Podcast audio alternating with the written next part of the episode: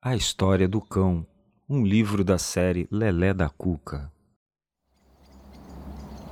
O cãozinho vivia feliz, simplesmente por ser o melhor amigo da gente, buscando varetas, chinelos, jornais, abanando o rabinho.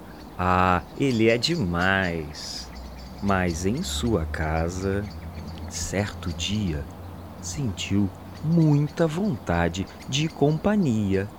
O cãozinho morava sozinho no jardim, na sua casinha de cachorro, que tinha um telhado cor-de-rosa e paredes amarelas de madeira.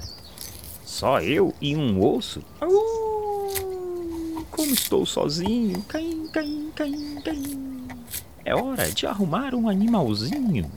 Então o cãozinho, que era animal de estimação do homem, resolveu procurar um animalzinho para ser animal de estimação dele, o cãozinho, morar com ele na sua casinha pequenininha de cachorro no jardim. Ele foi convidar a gata que morava ao lado para morar com ele. Que desastrado! Com o pelo todo arrepiado, ela gritou: Tá ficando louco! Pra lá eu não vou, não! E a gata não quis morar com o cão. Ao jardim zoológico, lá foi ele, a pé, pois queria falar com o tal chimpanzé. Procuro um companheiro, disse o cão, para morar comigo como irmão. Mas o chimpanzé é um bicho engraçado. No alto da árvore dorme empolerado.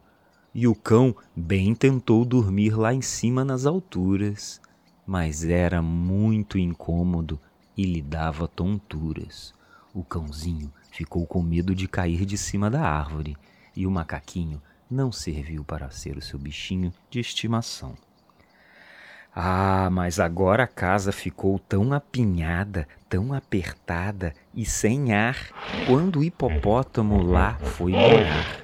Isto não vai dar certo, disse o cão. É como se aqui morasse uma multidão. E a casinha, com o hipopótamo, ficou muito apertada. Muito apertada, pois o hipopótamo era muito grande. Então ele tentou o jacaré. Jacaré na casinha ficou bem contente, mas o cão não suportava ver tanto dente. O hálito da água viva era de amargar, e na casa do cachorrinho ela não pôde entrar. Nossa, água viva, tem que escovar o dente. Que bafo horroroso de jacaré. Que bafo de dinossauro. Que bafo que nem sei de que bicho que é, dona Água Viva.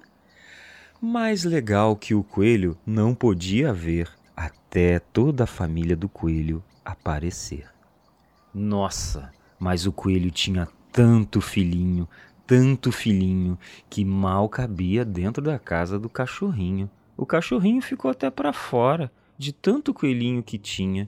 Ele desistiu dos coelhos, e de manhã, bem cedinho, o galo cantava, e o cão não podia com tanta algazarra.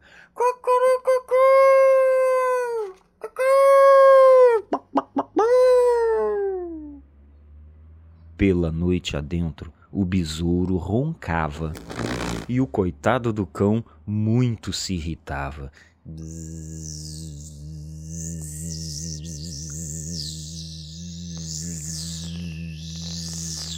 E o besouro, dormindo de cabeça para baixo, pendurado no teto da casinha, roncava e zumbia a noite inteirinha. Ele foi tentar com o urso, dessa vez. Mas o carinho do urso só faltava matar. Era um abraço tão forte que ele dava, era um abraço de tamanduá. Sozinho de novo, só ele e seu osso. Lá vai o cachorrinho.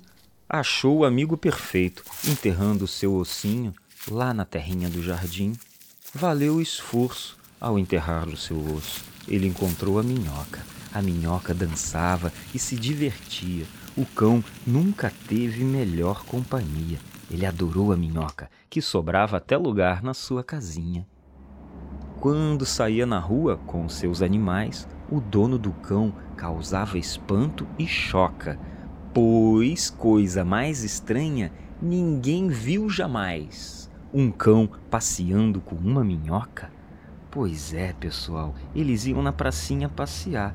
O cachorro vinha sendo trazido pela coleira pelo homem, e o homem puxando o cachorro que também puxava sua minhoca. Com uma coleirinha presa na minhoca, a minhoca também vinha andando atrás do cachorro e o cachorro atrás do homem. O homem responde a quem dá risada: Que bom, vocês acham coisa engraçada? Essa moda é uma moda diferente que inventou o meu cão para os bichos de estimação. Então, os outros animais gostaram da ideia do cão e cada bichinho então arrumou um amiguinho para ser seu animal de estimação. O cavalo ficou com a dona Aranha. O hipopótamo adotou o caracol. O leão gostou muito do sapinho. O gato ficou com o peixinho. E o cachorro com a dona Minhoca. Essa história foi História do Cão, do autor Jack Robb. Ela foi contada pelo nosso professor Paulo Braga. A edição é de Pedro Mariano.